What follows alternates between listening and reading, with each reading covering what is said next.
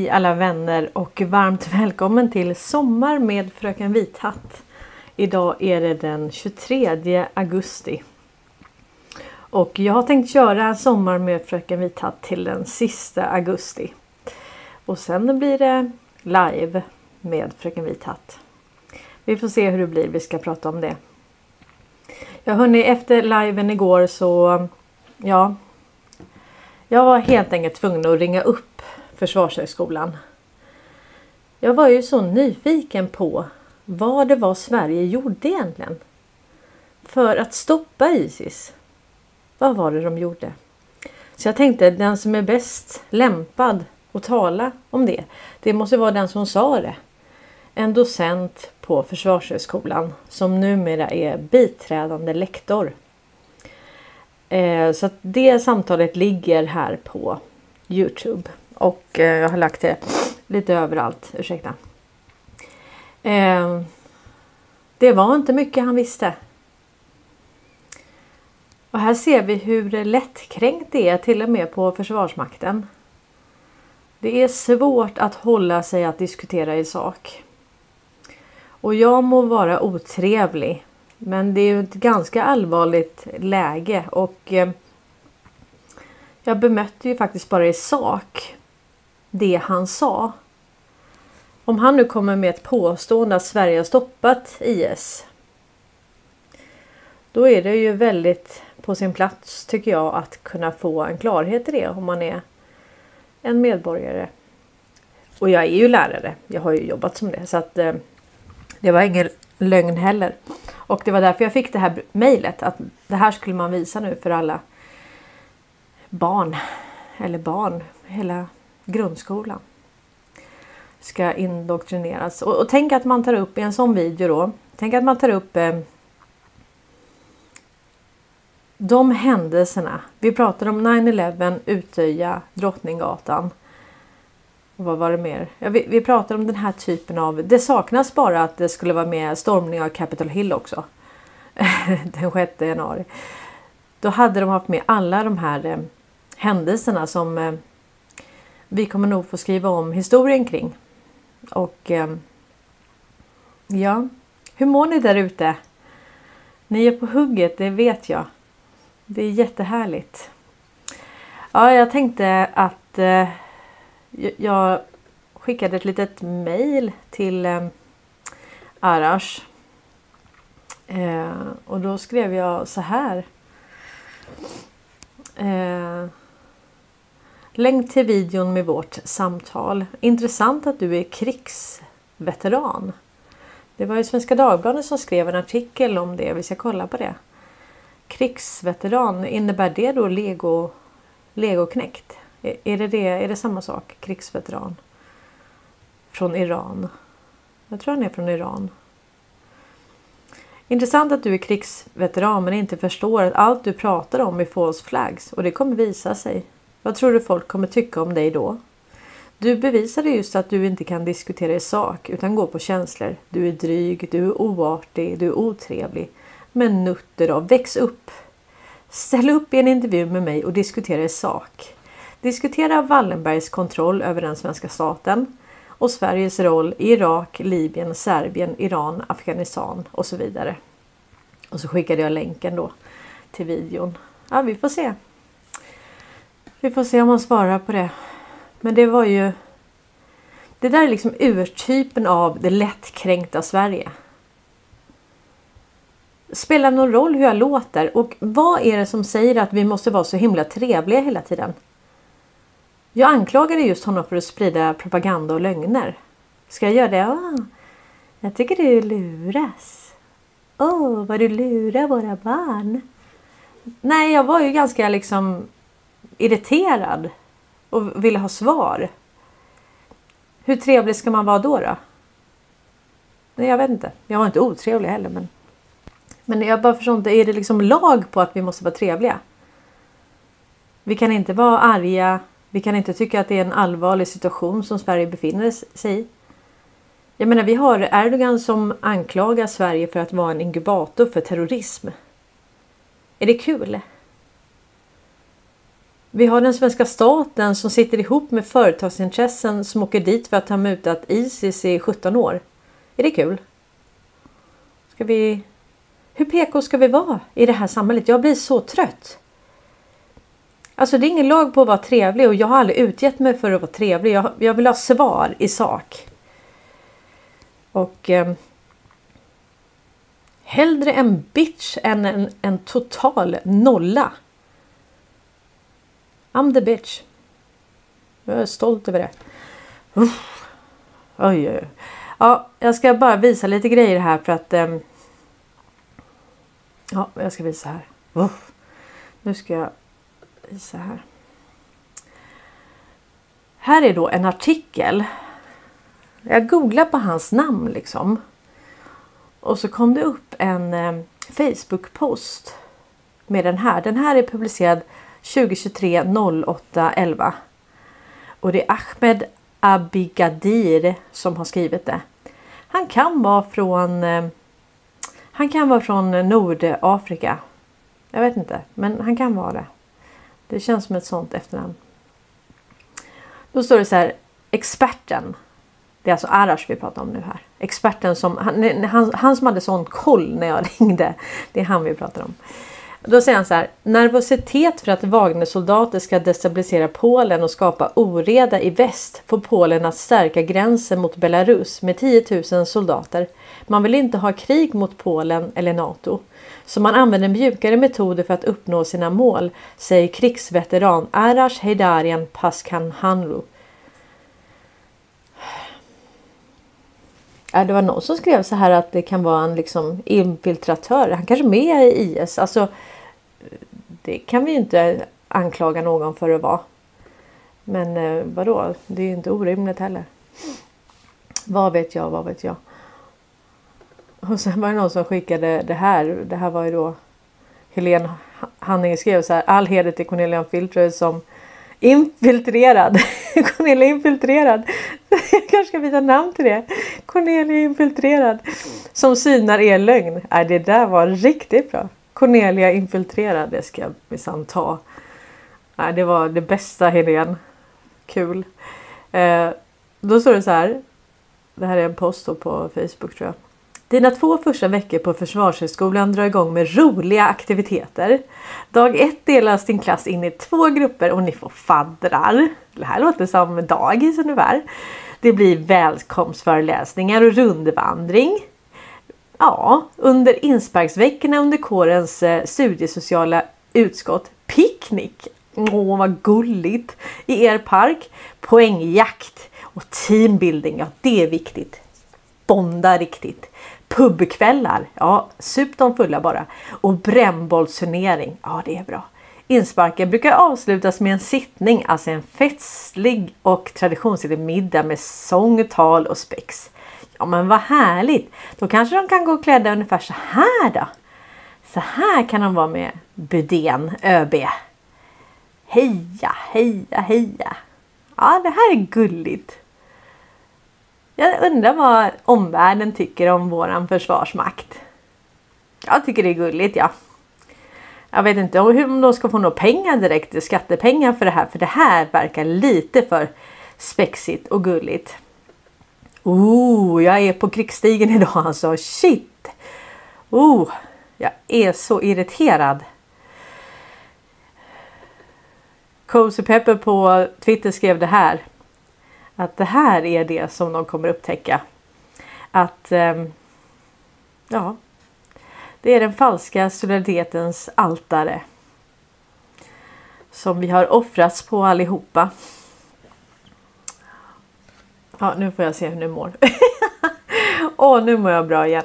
Nu skriver KR, fjant militär. Oj.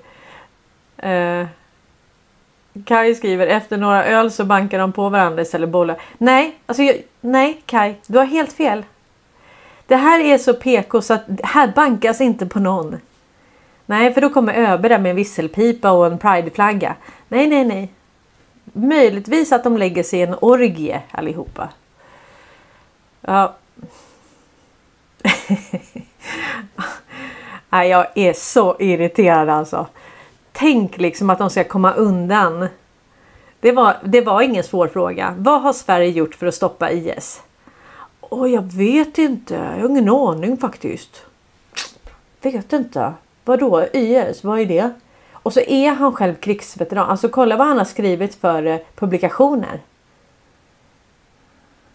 Aj, aj, aj, aj, aj, aj, aj. Mm. Mm. Och jag ska ringa upp den där SVT-reporten också som stod och ljög om BRICS. Om att alla BRICS-länder nu var emot Ryssland. För att Ryssland har strypt spannmål. Åh. Oh. Ja, och jag menar då, då har vi alltså det här är de länder som har skrivit avtal, militära avtal med Ryssland. Och Ryssland är deras väg ut ur det här slaveriet. Vi ska prata lite om pengar idag för jag tänkte jag ska försöka förklara.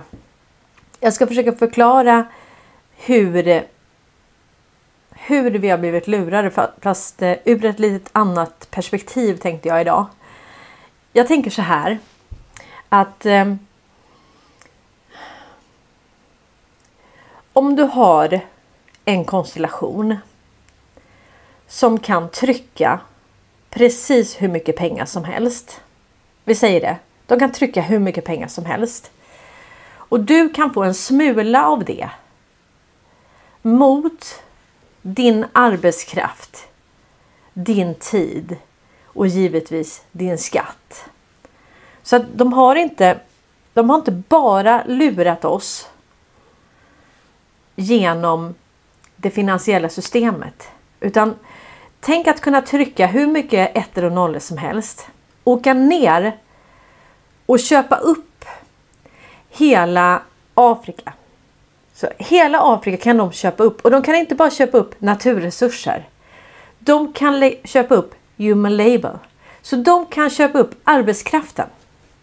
De kan säga så här, okej okay, från och med nu så ska ni handla med dollar. Alla ni handlar med dollar. Okej, okay. 80% av alla transaktioner i Afrika, 90% av alla transaktioner globalt ska ske i dollar. Vi kan trycka hur många som helst av det. Och för att ni ska få en smula av det här så ska ni jobba av det.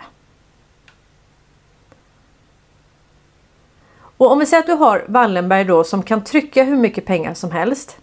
Om vi säger att de ska investera i ett bolag, vi bara säger det. Då ordnar de en kredit. Och en kredit då vet vi att då trycker de pengar i tomma luften.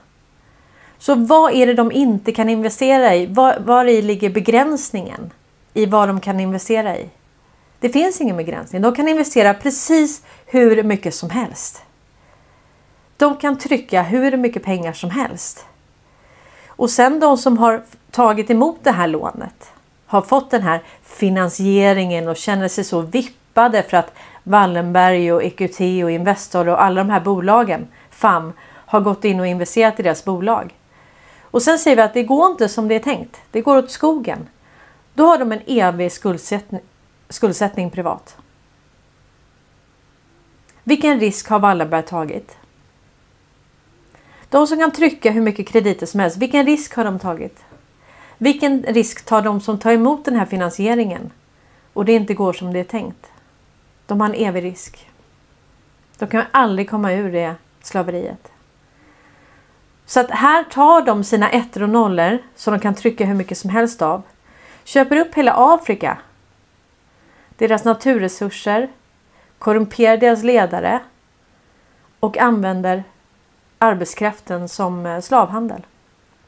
Men det är ingen skillnad i Sverige. Det är absolut ingen skillnad. De säger så här, du kan få smulor här, varsågod. Smulor som du behöver för att leva och överleva. Du kan få de smulorna mot att du jobbar för oss. Du får byta din tid, ditt liv, din arbetskraft mot pengar. För det så tar vi en skatt. Och sen tar vi moms på mat. Moms på vatten. Det var en som skickade till mig. Jag ska ta det en dag. Moms på vatten. Alltså hör ni hur dumt det låter? Vatten. Vem behöver inte vatten i Sverige? Moms på vatten. Alltså kan det vara sant? Alltså jag måste kolla upp det där. Det är ju helt sjukt. Ja, det är moms och certifikat och allting på el. Det är på mediciner, det är på livsmedel, det är på bränsle. Och på vatten. Mm. Så hur kan det inte vara riggat? Hur kan det här systemet inte vara riggat? När de kan trycka hur mycket som helst, åka och köpa upp hela Afrika, köpa upp hela Sverige. Ordna, indela världen i företag, företagsintressen. Som i sin tur får krediter. Eviga krediter. Alltså det är så riggat, känner ni? Var det något som bara klickade i er? Ni fattar? Fattar ni?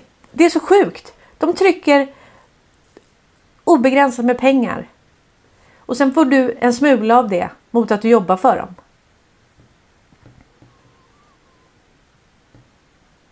Det är sjukt. Det är så sjukt. Ja, det är det sjukaste. Jag blir så irriterad. Ja, idag är jag på krigsstigen. idag är jag riktigt, riktigt på krigsstigen. Oj, oj, oj, oj, oj. Idag, idag, idag går det hett till alltså. Jag måste bara... Jag tänkte på en artikel här. Eh, nu ska vi se. Eh.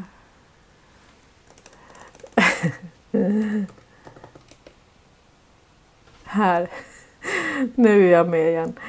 Jag hittar den. Ah, nej, det här är...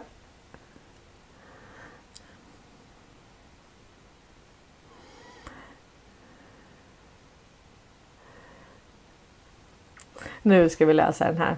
Det här. Nu är det läge. Nu är det läge för det här. Eller vi gör så här. Så. Ekonomin är riggad för att banken ska lura dig. Dyrare bensin, mat, räntor. Men de där uppe gör rekordvinster. Matpriserna stiger igen. Gul lök, päron ökar mest enligt nya siffror. Ja, men vem bryr sig? Gul lök.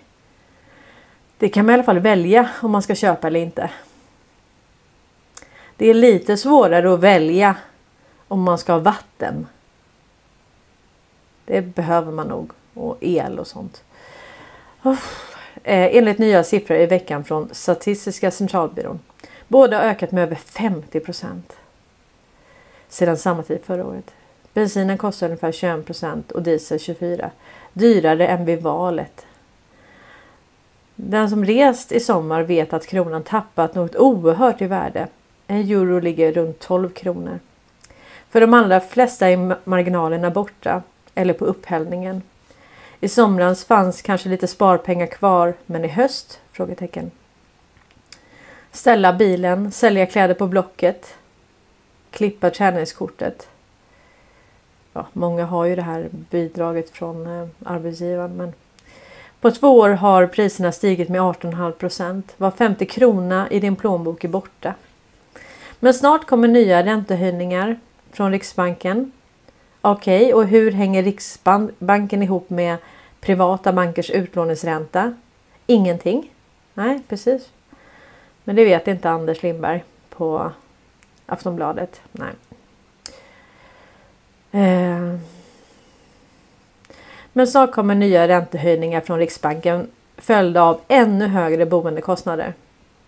Kostnadskrisen har denna sommar konkurreras ut i nyhetsflödet av koranbränningar och homofobi från Sverigedemokraterna. Ja, det är det som är va. Vi har blivit så distraherade. Det, det är så de gör. Det fanns säkert en tanke med det från regeringspartiernas spindoktorer. Ja, och dig också Anders Lindberg. Det är väl du som har spunnit det här mest va? Kolla bara på era artiklar. Nu fortsätter jag här. Men priserna fortsätter stiga. Ebba Busch reste runt i valet med en falukorv och budskapet det är dyrt att vara svensk. Falukorven var en handlingskraft. Det skulle inte behöva vara så dyrt, bara du röstade på henne så skulle hon hjälpa dig. Sedan dess har regeringen i stort sett gjort ingenting. Men alla är inte förlorare. Högre räntor betyder rekordvinster för bankerna och högre priser guldregn över matjättarna. Ja, det är ju det. Ju mer vi konsumerar, ju mer blir vi av med. Så är det ju också. Och inte bara, ja, ni förstår. Um, ju mer vi konsumerar, ju mer skatt måste vi betala på alla varor. Ju mer går in i statskassan. Men vissa saker kan vi ju inte välja att sluta konsumera. Tyvärr tillhör både banker och matjättar regeringens närmaste vänner. Så sannolikheten att Elisabeth Svantesson skulle ta dem i örat är i stort sett obefintlig. Högern pratar gärna om konkurrens och valfrihet. Men bland banker och matjättar finns ju knappast någon konkurrens. Nej, de har ju... Det är ju uppgjort. Det är väldigt konstigt hur saker kan kosta exakt samma i olika butiker. Då tänker jag typ på Apple, alltså de har på, på kronan samma. Ja, och då säger de att det där bestämmer Apple. Jaha. Jättekonstigt. Ja, ja. Ehm. Högern pratar gärna om konkurrens och valfrihet, men bland banker och matjättar finns knappast någon konkurrens. Och ärligt talat, hur väljer du att inte äta? Att inte bo? Nej, det var en bra fråga. Att inte dricka vatten. I veckan var jag och såg filmen Breaking Social av den svenska filmskaparen Fredrik Gettern. Den ställer frågan om vi verkligen har råd med detta riggad, riggade ekonomiska system. Har vi ens råd med de rika? Breaking Social. Den har inte jag hört talas om den filmen. Kanske man ska se då. Den ställer frågan om vi egentligen har råd med detta riggad, riggade ekonomiska system. Har vi alls råd med de rika? Svaret är att vår ekonomi bygger på en myt. Vi får lära oss att om vi arbetar hårt, anstränger oss i skolan och följer samhällets regler så kommer vi att lyckas. Men i praktiken är motsatsen sann. Det lönar sig inte alls att arbeta. De som jobbar hårdast är ofta de som får allra minst tillbaka. Och de som i praktiken inte gör något samhällsnyttigt alls, som att leva på arbetsfria inkomster från kapital, får allt de pekar på. Det viktigaste valet du kan göra är valet att vara valet av förälder. Det är genom arv, ekonomiskt och kulturellt och socialt du når framgång. Fredrik Gerten rör sig mellan världsdelar och sociala sammanhang. I Chile träffar han människor vid en uttorkad flod där gruvbolaget helt enkelt tagit vattnet. Myndigheterna står på företagets sida. I staten Island, USA möter han arbetare som försöker organisera en fackförening på Amazon. Samtidigt som de anställda saknar ventilation och rimliga villkor skjuter Amazons grundare Jeff Bezos ut sig i rymden på en 11 minuters resa för flera miljarder. Gertan träffar aktivister, forskare, journalister, ex-militärer och många andra för att ställa frågan hur, hur hamnade vi här? Svaret är att det till stor del handlar om just de myter som berättas för oss. En viktig pusselbit kommer från Sarah Cheneys prisbelönt journalist som under många år studerat korruption i Afghanistan. När hon kom hem till USA och analyserade det amerikanska samhället visade sig exakt samma mönster där. Jaha. Korruptionen och det köpta politiska inflytandet var i princip likadant. likadant. Men utan att man pratade om det. Myterna har övertygat om att det inte är så. En annan pusselbit kommer från Matthew eh, Caruna Galicia, journalist på Malta och son till den mördade journalisten Daphne Caruana Galicia. Hon dödades 2017 när hon granskade korruptionen i landet. På, aha, på Malta. Regeringspartiet, ja Malta ja. Malta är, det är väl där alla spelbolag och det ligger. Mm. Regeringspartiet hade sålt ut statens tillgångar till sina vänner och förväntade sig sedan jobb och ekonomisk vinning från just samma företag. Exemplen från Afghanistan och Malta är som en blåkopia på den svenska skolan eller privatiserade vården. Skillnaden mellan korrupta tjänstemän och politiker i dessa länder och de moderater och liberaler som driver friskolor här är i stort sett obefintligt. Vad menar han med att det är moderater och liberaler som driver friskolor? Okej. Okay. Han tror att det har med partifärg att göra. Ja, vi kan ju titta här på rubriken. Aftonbladets ledarsida är en oberoende socialdemokratisk. Men Socialdemokraterna de vill inte ha några pengar då. De driver inga privata vårdföretag eller skolor. Nej. Nej. De driver inga företag alls då. Det är statligt alltihop då. Um. Först, privat, först privatiserades den offentliga servicen. Sedan, sedan togs den över av just de politiker i de partier som beslutade om privatiseringarna. Ja, jag tänker på Göran Persson. Men han kanske är moderat. Som nu blivit stormrika. Hur är inte detta just korruption? För att lyckas med, för att lyckas med ett sådant skurkstreck krävs makt över människors tankar. Enligt en rapport från tankesmedjan Arena Opinion som står nära fackföreningsrörelsen lägger näringslivet ungefär en kvarts miljard årligen på tankesmedjor och forskningsinstitut. Det är tio gånger så mycket som facket och andra progressiva organisationer lägger. En kvarts miljard kronor som alltså bara går till att påverka politiker, journalister och dig. Det är verklig makt. Vid ett sensamtal efter filmen som nu går på biografer i hela landet beskrev Fredrik Gerten hur hans syfte är att få till ett samtal om de här frågorna. Många har tröttnat på det riggade systemet och det finns en oerhörd kraft att hämta ur det. Näringslivet har pengarna men det har inte människorna. Jo, de har ju människorna om de betalar dem. Det är det som är grejen. Och för att få verktyg att göra något krävs just samtal. Att aktivister och folkrörelser börjar prata, organisera sig och protestera. Att bara knyta handen i byxfickan räcker inte. I veckan kom en annan nyhet. Jätteutdelningar på väg efter vinstfesten, skrev Dagens Industri glatt i onsdags. Storbankernas vinster har i det närmaste exploderat i år och det väntas synas i utdelningsbeskeden. Aktieägarna spås få en total direktavkastning på mellan 21 och 28 procent de kommande tre åren.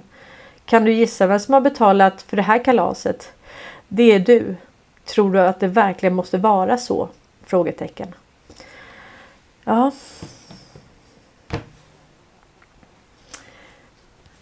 Hur är det? Anders Lindbergs eh, fru. Hon är väl Europapolitiker va? Jag undrar om Anders Lindberg har kommit på det här just nu. Och om det är frivilligt att han skriver det.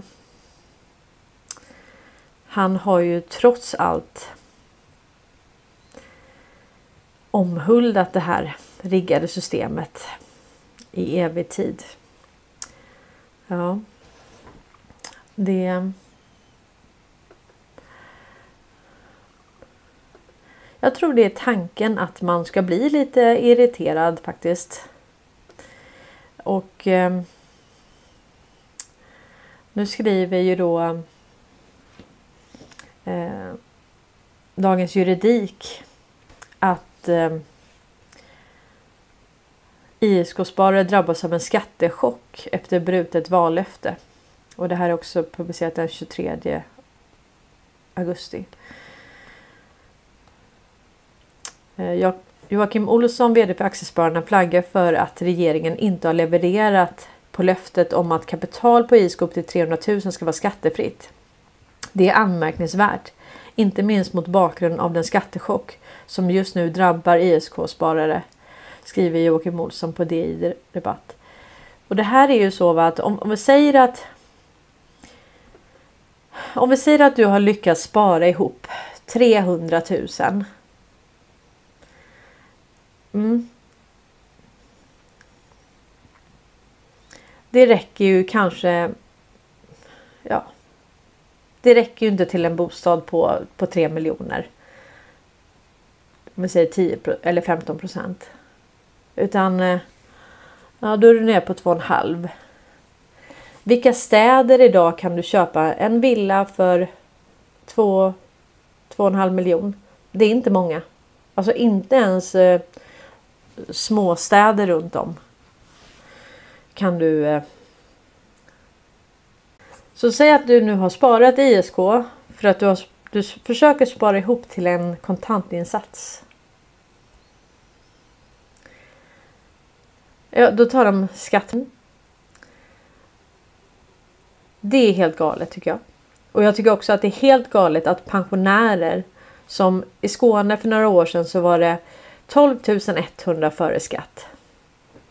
12 100 och så drar vi bort 30 procent. Mm. Och sen får de inget jobbskatteavdrag för de jobbar ju inte. Och sen har de nästan inte rätt till ROT och RUT för att de har ju inte betalat någon skatt att tala om. Det byggs ju på vilken skatt du har betalat. Och eh, jag menar om vi säger att du skulle få behålla 12 100. Hur många kan ens leva på det?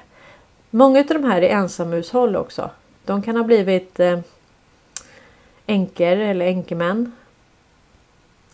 Och eh, det, kvinnorna har ju inte 12 100. De kanske har 8000 före skatt. Och sen får de betala 30% på det. Så att eh, det går ju inte ens att leva på de här bidragen. Så varför ska vi varför ska vi ha kvar dem? Ja, enda chansen är ju att ha, skapa 40 identiteter då och få bidrag på allihopa. Då, då kan man nog leva på det. Rätt så gott till och med. Men en vanlig person som har jobbat hela livet. Eller kanske varit hemma då med barnen och som man var förr. Förr gick ju det. Min mamma var ju hemma i, eh, jag vet inte, 10-15 år. Då levde de på pappas lön och de, de byggde hus och de, det var liksom bilsemestrar men det var inget som att man inte kunde åka på det.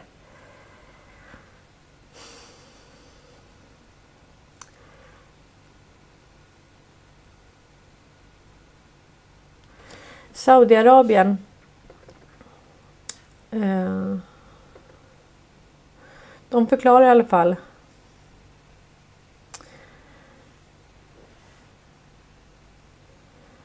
Saudiarabien förklarar varför de ska gå med i BRICS. Skälen till varför Saudiarabien ville gå med i BRICS avslöjas. Saudiarabiens önskan att gå med i BRICS talar om en önskan om självständighet, skriver den franska tidningen Le Figaro. Figaro. Riyadh vill lossa banden till USA och har redan visat detta genom att vägra döma Moskva över konflikten i Ukraina, anser författaren. Washington har blivit svagare och Saudi Saudierna utvecklar samarbete med Ryssland inom oljeindustrin och med Kina inom handeln. Den heterogena sammansättningen av BRICS är en komfortfaktor för dem i deras ansträngningar att behålla sin framväxande autonomi i utrikesfrågor. Förhandlingar pågår också för att ansluta kungariket till New Development Bank utformad för att konkurrera med den västkontrollerade strukturen, Världsbanken. Medan dess valuta förblir knuten till dollarn planerar Saudiarabien att de-dollarisera med Kina.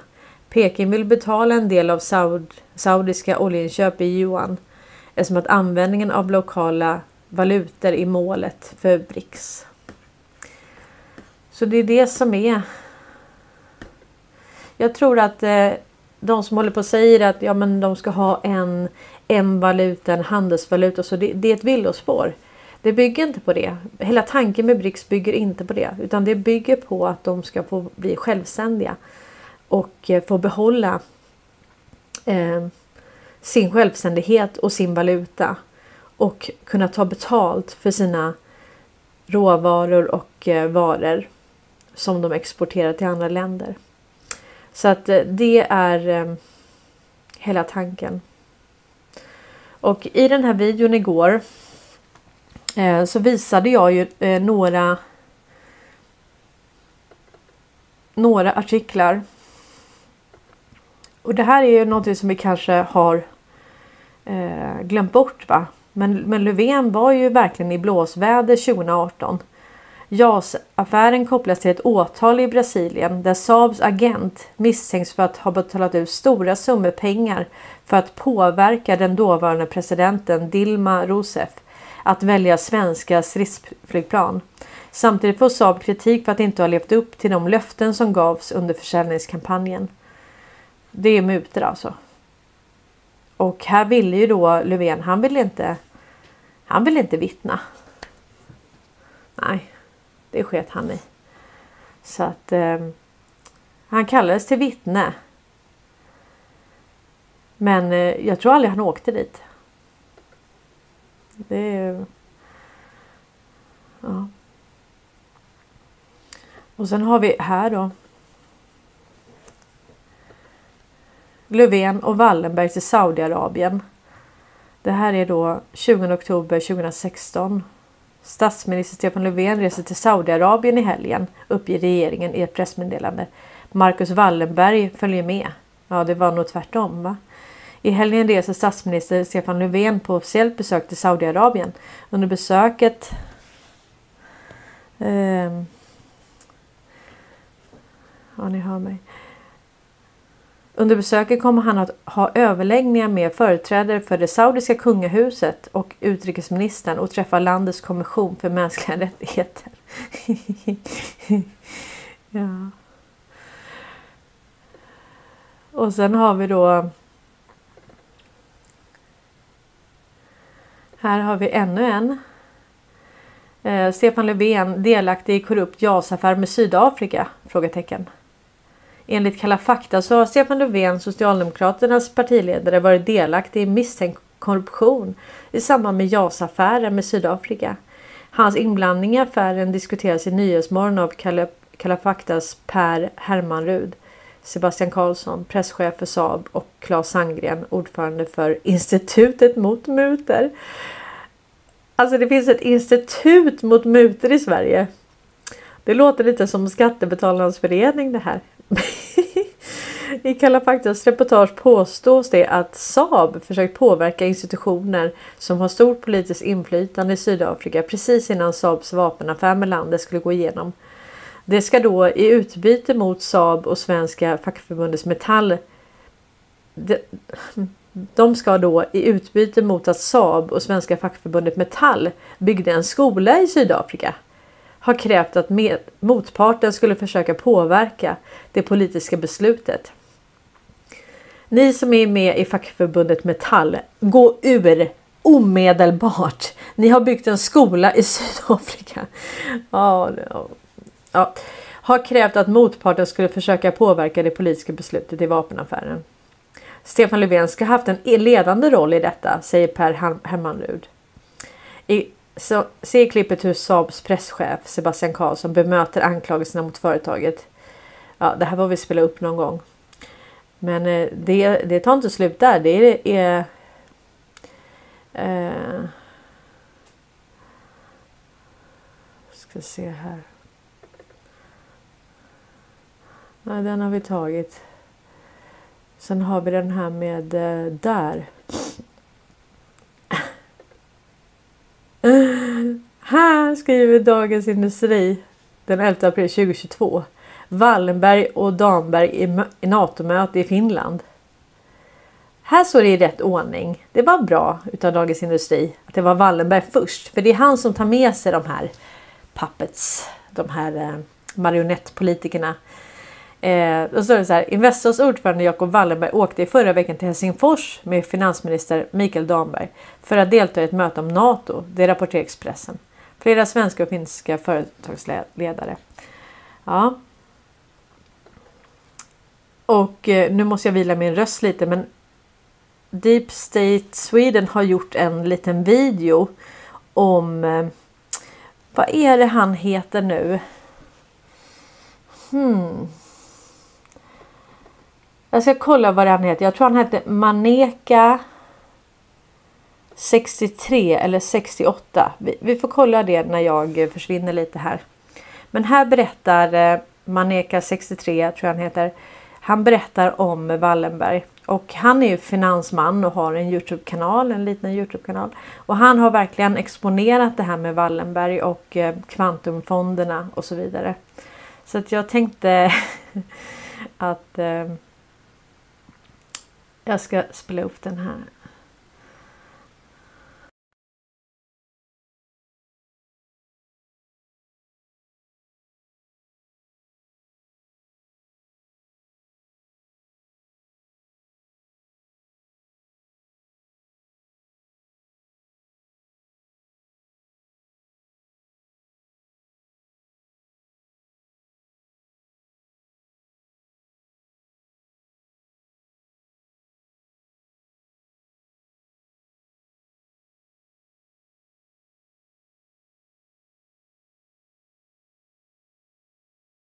And what does uh, do the Wallenbergs have to do with George Soros?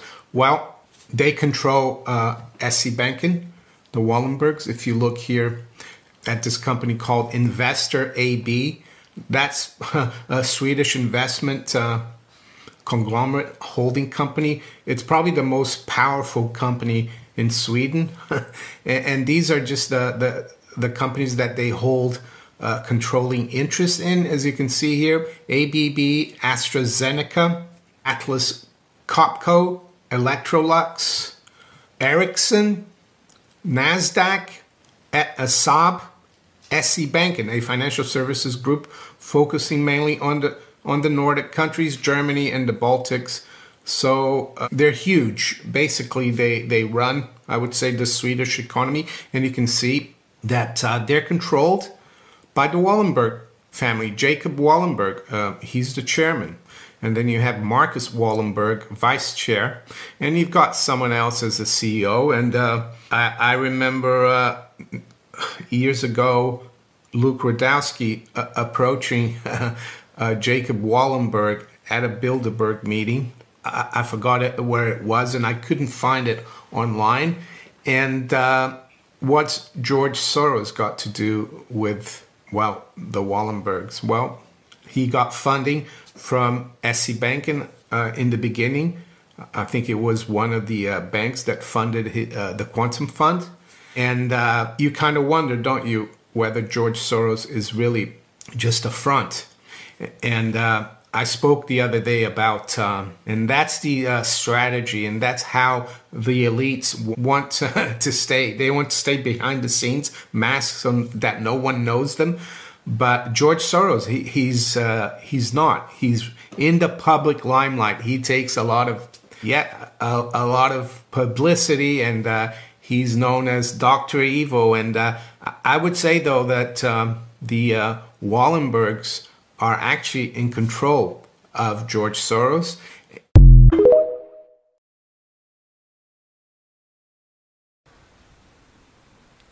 Ja.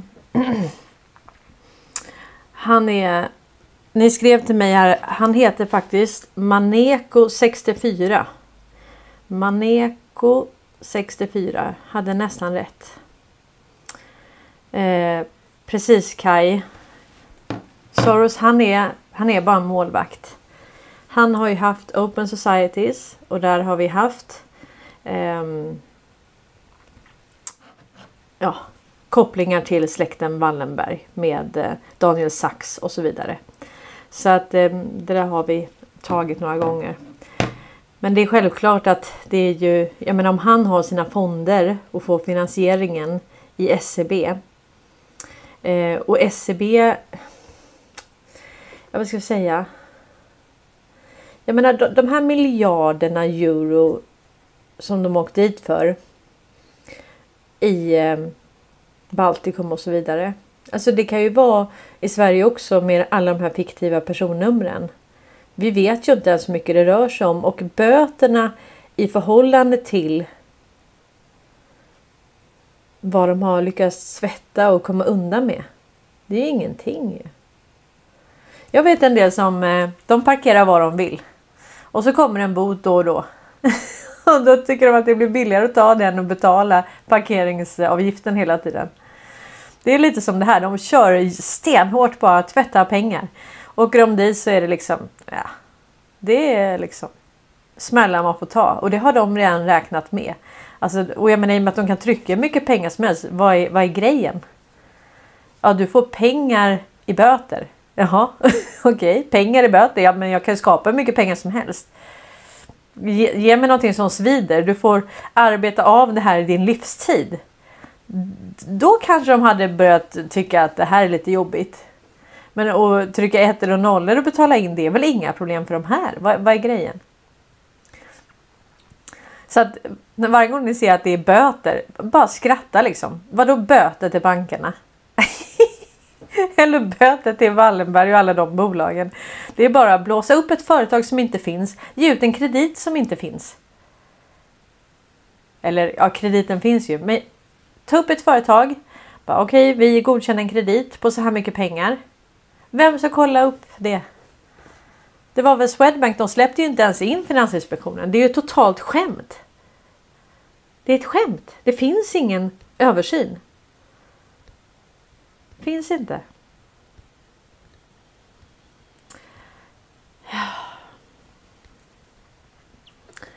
Och nu har ju Lundin då hittat eh,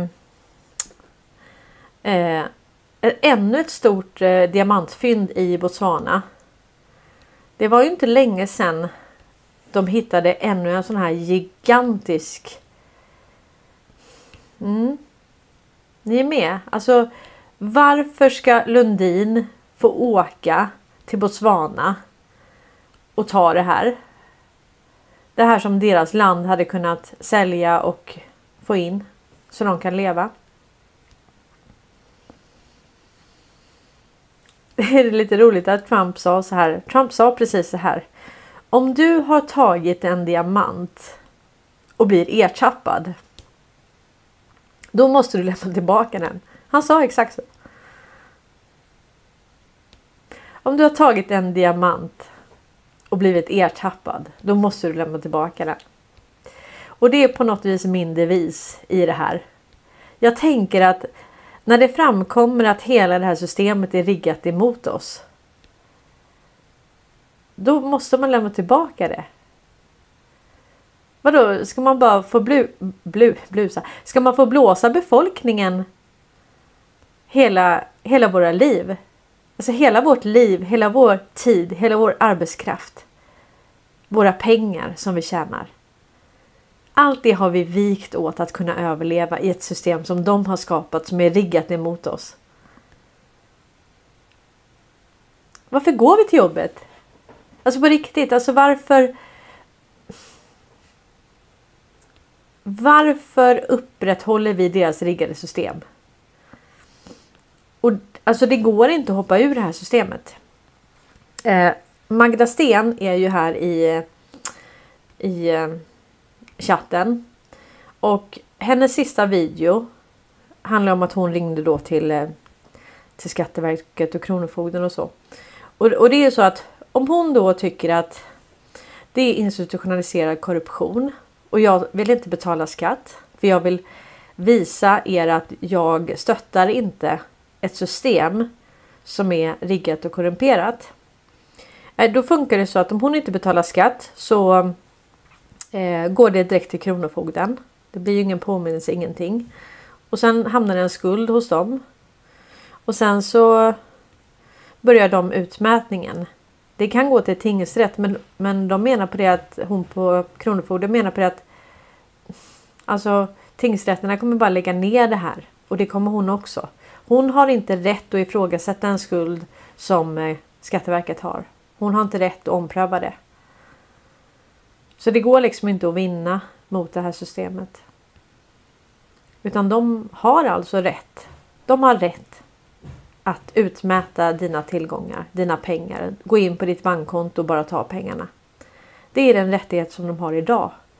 Och så säger folk till mig så här. Åh, men jag är så rädd för när eh, det kommer riksbanksvaluta. Då kommer de kunna stänga av mitt konto. Du, var rädd för det vi har haft som vi inte ens har förstått. Jag menar, hade vi försökt eh, bryta oss loss så är det liksom, det är ut på gatan bara. Då åker vi ut på gatan. Jag är väldigt rädd för det system vi har haft när man verkligen förstår hur det fungerar. Mm, nej. Har man stulit en diamant och blir ertappad så måste man lämna tillbaka den. Och eh, Fredrik skickade till mig, han hade aldrig skickat till mig innan, men han skickade en, en eh, det här är Donald Trump. Den 22 augusti 2023. Så skriver han så här. I will be very busy tomorrow night. Enjoy. Så alltså tomorrow night, det måste vara natten mellan 23 till 24 amerikansk tid. I will be very busy tomorrow night. Enjoy. Och det är en Q-post. Tror det eller ej. Och då står det så här. 10.27 den 4 april 2018. POTUS will be up all night. Pray. Watch the news tomorrow. Så att eh, presidenten, USAs president kommer vara uppe hela natten. B. Och titta på nyheterna imorgon. Q. Ja, vissa säger att, eh, att det händer ingenting och att det verkar så lugnt och så. Jag tror att folk missbedömer hur eh, eh, vilken fara det ändå finns att personer tar saker i egna händer i det, i det här läget. Och då menar jag militärt. Eh, att man försöker göra en statskupp helt enkelt. Och eh, det ska inte lyckas och eh, de av er som är involverade i ett väpnat övertagande Lägg av med det på en gång. Det kommer inte ske på det viset och det kommer bara slås ner. Det motståndet kommer slås ner av den amerikanska militären omedelbart. Så att eh, det här kommer gå lugnt och städat till och eh, de kommande åren kommer vi tillsammans bygga upp vårt land. Det är vi som ska bygga upp vårt land och vissa säger så här att ja, men ingen kommer komma och hjälpa oss. Nej, men de är redan här. De har redan satt stopp för det korrupta landet Sverige. Varför då? För att den makt som det här landet tillsammans med de här företagsintressena som Wallenberg kontrollerar. Den makt de har haft över hela jorden är det som hela jorden i stort sett motverkar. Högkvarteret, högborgen, headquarters, är i Sverige. Så vad man gör är att man håller Sverige tillbaka. Man plockar ner det här korrupta företagsintressena som sitter ihop med den svenska staten. Och inte bara det, ni får tänka på att man har, man har mutat topparna lite överallt. Det är både fackförbund, det är politiker, det är chefer.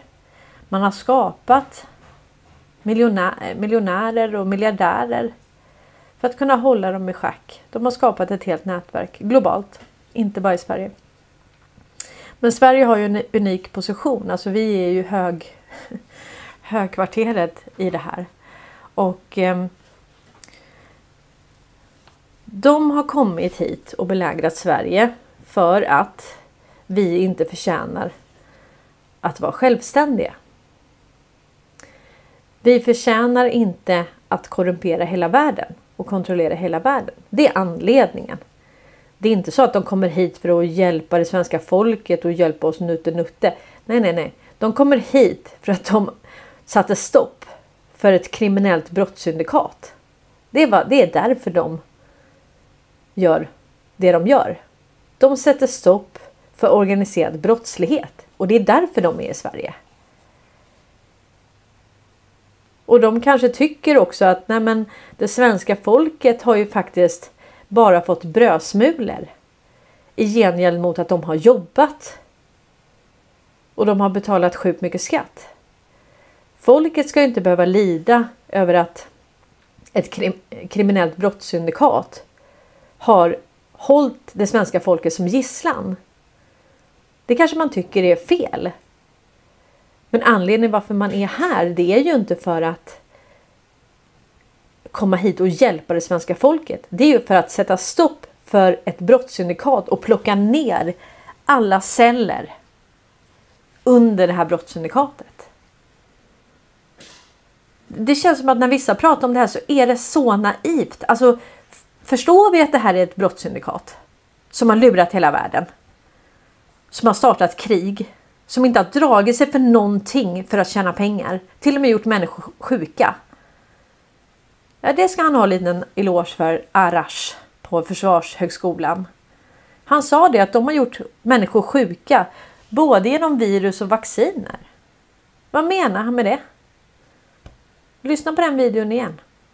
Bakterier, virus, vacciner. Jag menar, kolla på de här som jag visade där de här eh, missbrukarna. De här zombiedrogerna. fentanyl och det. Alltså de, det heter någonting, jag kommer inte ihåg vad det heter nu. Den här eh, eh drogen heter någonting och man kan typ köpa det över disk i England. Eh, och det, det, ger de som tar det eh, zombieliknande symptom.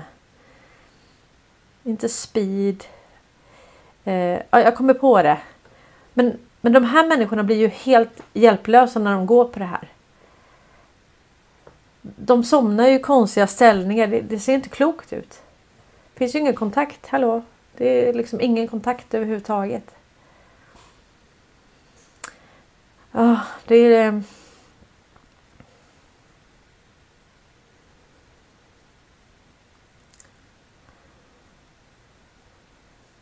Och risken nu som jag ser det, det är att, att några har räknat ut det här. Och har kopplingar till polis, militär, underrättelsetjänst. Och tänker att nu ska vi plocka ner det här korrupta Sverige. Och sen fattar de inte att vi redan är under belägring. Just nu pågår en militär övning i tre veckor med 150 militärer och då hade vi redan den amerikanska militären här innan det. Så hur många som finns i det här landet, det vet jag inte. Hur många är det man kan lita på inom den svenska försvarsmakten? Det vet jag inte heller. Hur många är det som inte springer på Pride? Eller springer all, alla de här öberna ÖBna och generalerna och eh, de här eh, TV TV-militärerna som Arash. Som sitter och ljuger på bästa sändningstid och gå på det hjälplösaste vi har och det är faktiskt våra barn som bara indoktrineras. Mm. Ja precis. Ylva Ylva skriver, Ylva Jonsson skriver Oxycontin finns i Sverige också. Ja, men mm. det, det, finns någonting, det hette någonting, inte speed, alltså det eh, och det var tydligen inte förbjudet i England. Det var liksom klassat som ett eh, läkemedel så att du kunde sälja det över disk. Jag kommer inte ihåg vad de heter nu. Vi kommer på det. Mm. Men... Eh, mm.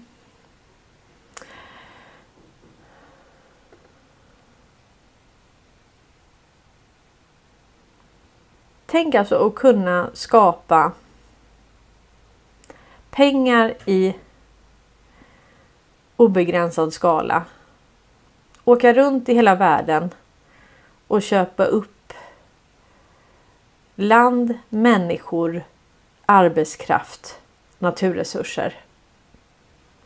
Få alla att jobba för dig, införa en riksbank, införa skattesystem och hela tiden plocka inte bara vår tid, inte bara vårt liv. Utan även våra pengar. För vi får ju låna deras pengar. Det är inte våra pengar. Vi har ingen rätt till de här pengarna. Det är inte vi som har skapat pengarna. Jesus sa ge tillbaka till kejsaren vad som tillhör kejsaren. Mm. Precis. Och eh, Vad skrev han då? Göran Strand skrev eh,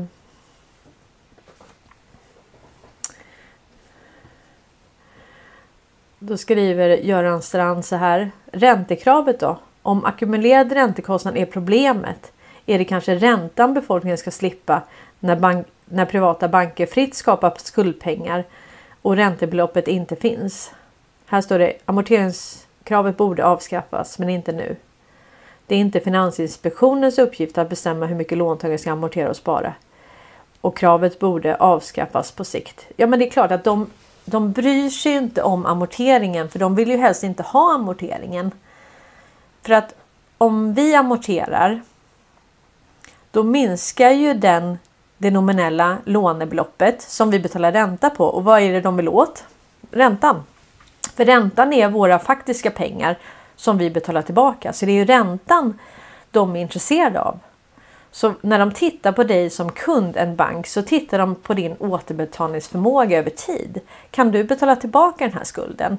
Och då vill de ju helst att det beloppet är intakt hela tiden. De vill ju inte att det minskar. För vad minskar då? Jo, då minskar ju likviditeten i samhället. För att om alla skulle betala tillbaka sina lån så skulle vi inte ha några pengar. För alla pengar är skuld. Alla pengar i någons skuld. Så att ränte, räntan är ju någonting som de egentligen vill höja. De vill ju helst ha 1000 ränta. Men de kan inte höja till det för att, för att det är likviditetsbrist.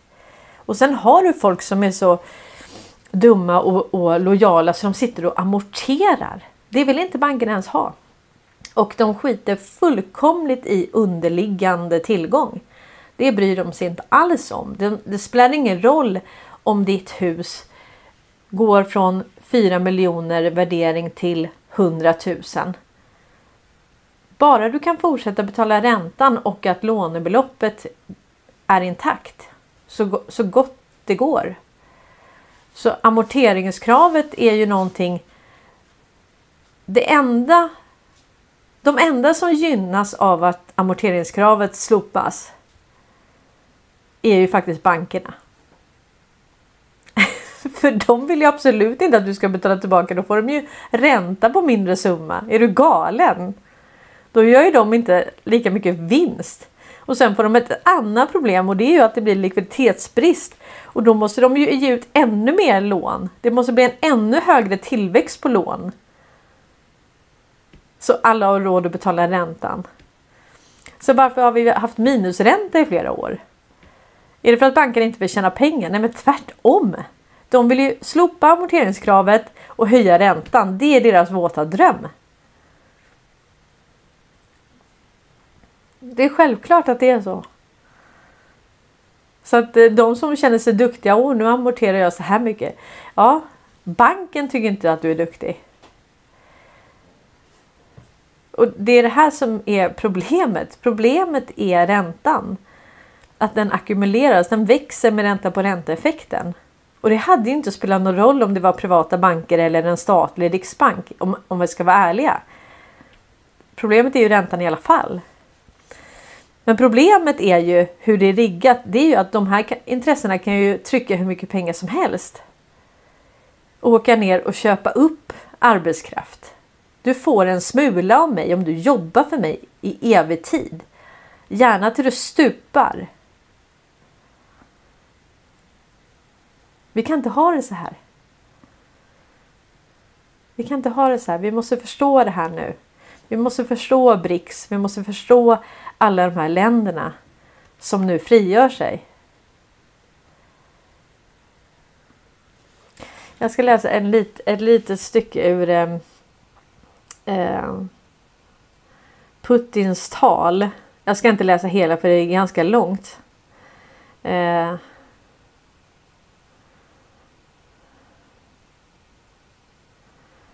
mm.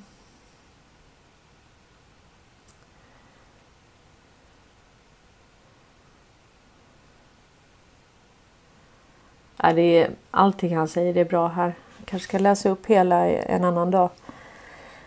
Men eh, han säger i alla fall att eh, problemet är att man har tryckt pengar. Nu ska vi se.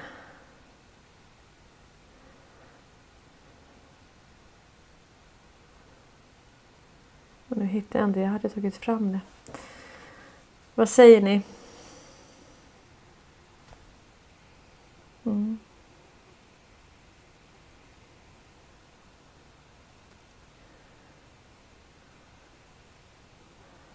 KR. Provar igen. Vad kommer att ske med dessa människor som tillåtit eh, att detta sjuka system har fått fortsätta?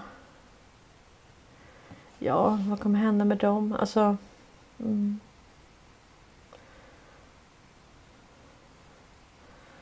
Eh, Peter Kandeman skriver, skulle vilja Sverige också gå med i BRICS? Ja men det, det kommer vi. Det kommer vi. Men eh, Alltså det viktiga är ju inte Det viktiga för mig det är ju att det här systemet faller och det viktiga för mig är att fler förstår varför det faller och vad problemet är. Och hur det inte har gynnat folket. Det har, det har liksom inte... Även om du har fått två smulor och jag en. Eller du kanske har fått tio smulor och jag en. Så är du fortfarande i samma position. Du är precis lika mycket, nu kom en katt. Du, kom, du är precis lika mycket en slav. Du behöver precis lika mycket deras pengar. Du byter precis lika mycket din tid och din arbetskraft och ditt liv. Mot det som de kan skapa i obegränsad skala. Så det spelar liksom ingen roll. Även om du får tio smulor och jag en så är vi i samma position. Och det gynnar inte någon utav oss. Och sen kan man säga att ja, alla de här ska, ska dö. Varför då? Det viktiga är väl att det faller. Alltså vad som händer med dem. Om vi säger så här. Det kommer bli väldigt jobbigt för dem att gå ner för gatan. Jag tror inte de kommer vilja bo där vi bor. De kommer typ eh, om det inte är Gitmo så kommer de ju flytta till någon ö där de kan få... För det, vi kommer inte vilja ha med dem att göra. Och vi är jättemånga. Vi är liksom jättemånga. Det är... Så det kommer inte vara någon... Eh, eh, jag ska läsa en lite, ett litet stycke här om eh, från eh, Putins tal.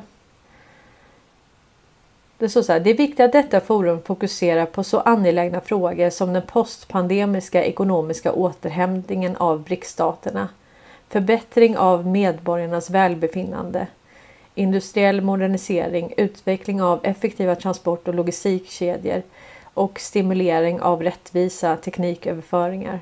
Dessa utmanande och komplexa uppgifter måste angripas mot bakgrund av den ökade volatiliteten på aktie-, valuta och energi och livsmedelsmarknaderna tillsammans med ett betydande inflationstryck som härrör från bland annat oansvariga storskaliga penningskapandet av ett antal länder som söker för att mildra effekterna av pandemin som har lett till ackumulering av privata och offentliga skulder. Ja, precis. Det, om du bara trycker pengar så får du ju en utspädning. Och det är ju inflation, inflare av pengar. Och du kan försöka skapa ännu mer utav det som är problemet. Problemet är räntekostnaden. Om du då skapar ännu mer räntekostnad genom att trycka pengar så bara du kan aldrig trycka pengar för att komma ur den här krisen. Det enda som finns det är skuldavskrivning. Och eh, det har förekommit en TikTok-video här. Jag minns inte riktigt om jag ställer upp på allt han säger. Men om jag inte gör det. Om jag inte håller med honom eller om jag delvis inte håller med honom så kommer jag tillbaka eh, efter den här filmen. Om jag ändå tycker att det är okej okay, och det inte behöver förtydligas så kommer jag inte tillbaka och då ses vi igen imorgon mellan 12 och 1. Tack att ni har varit med idag. Tack att ni gillar, kommenterar och stöttar den här kanalen. Så ska vi se vad han säger här. Eh, ska vi se.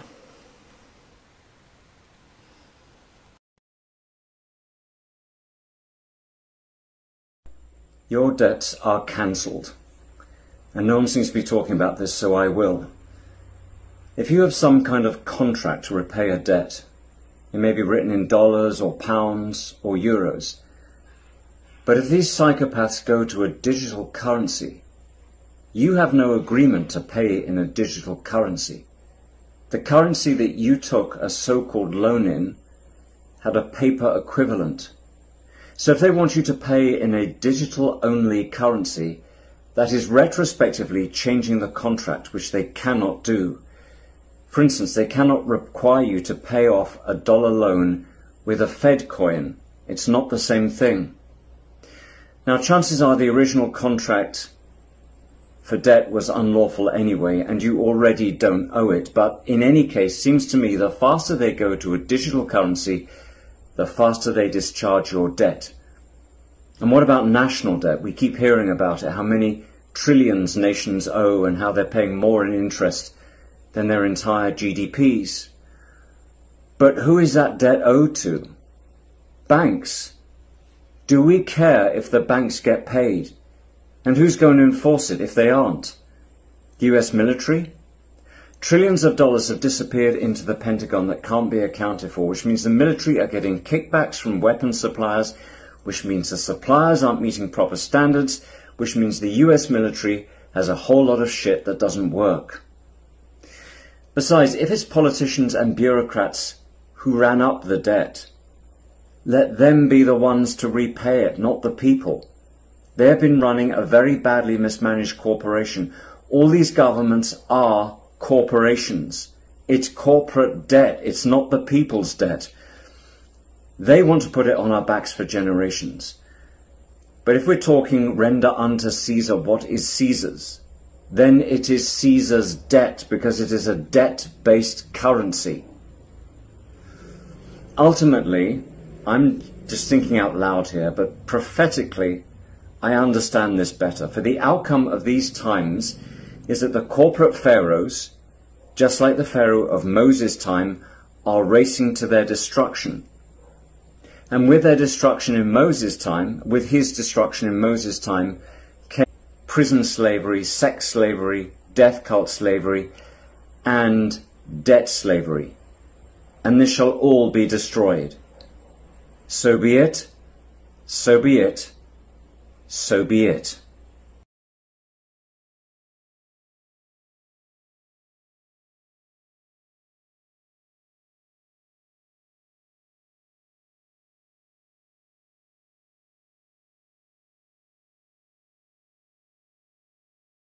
Nej, Jag var tvungen att komma tillbaka. Jag tänkte inte det.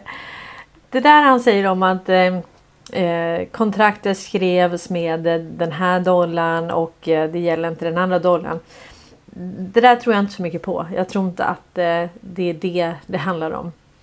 Eh, och det känns som att hela USA och alla de här länderna, de är helt inne på att eh, riksbanksvaluta, CBDC, det är, eh, det är det bästa som kan hända. Men jag har aldrig hört vad de har för lösning.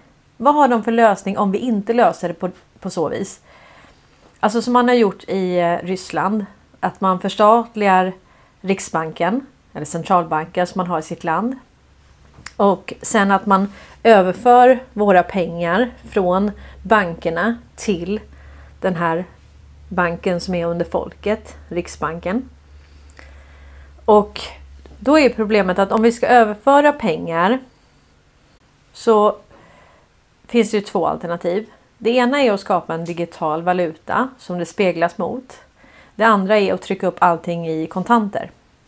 Det är de två alternativen som finns. Är det rimligt att vi ska kunna gå tillbaka till ett samhälle helt utan digitala pengar? Alltså helt utan digitala pengar. Allting är cash. Det tror inte jag på. Jag tror att det blir väldigt svårt. Jag menar, då, kan vi inte ens, då, kan vi, då kan vi inte ens ha ett bankkonto. För allting kommer vara cash ju. Utan då får vi skapa sådana här så vi får gå och låsa in våra pengar. Precis som man innan låste in guldet och så fick man en papperslapp. Och sen kom de på det att alla hämtar inte sitt guld. Så att vi gör extra papperslappar och delar ut. Det är inte rimligt utan då behövs det en digital valuta.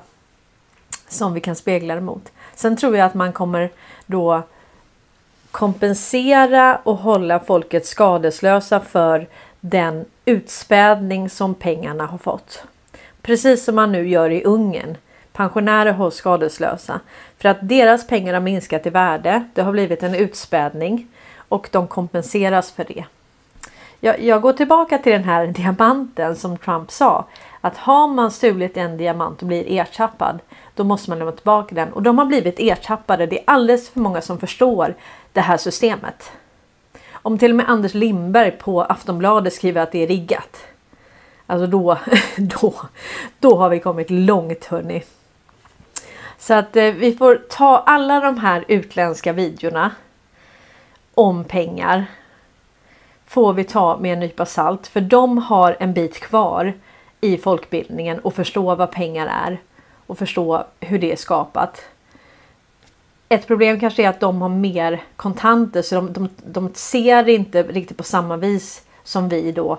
I Sverige är ju 99 av alla pengar digitala och sen har vi också världens äldsta riksbank.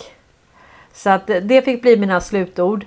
Dela gärna sånt här men förtydliga sådana här saker för att de, de, förstår, alltså de förstår inte riktigt.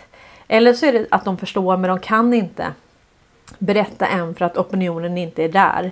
Utan det kommer i en allt snabbare takt. Och när deras publik är mogen, opinionsbildningen har kommit så långt i deras länder så kommer de kunna lätta på trycket och berätta mer. Nu säger vi tack så himla mycket för idag. Tack att ni finns. Och Eh, vi ses igen imorgon klockan 12.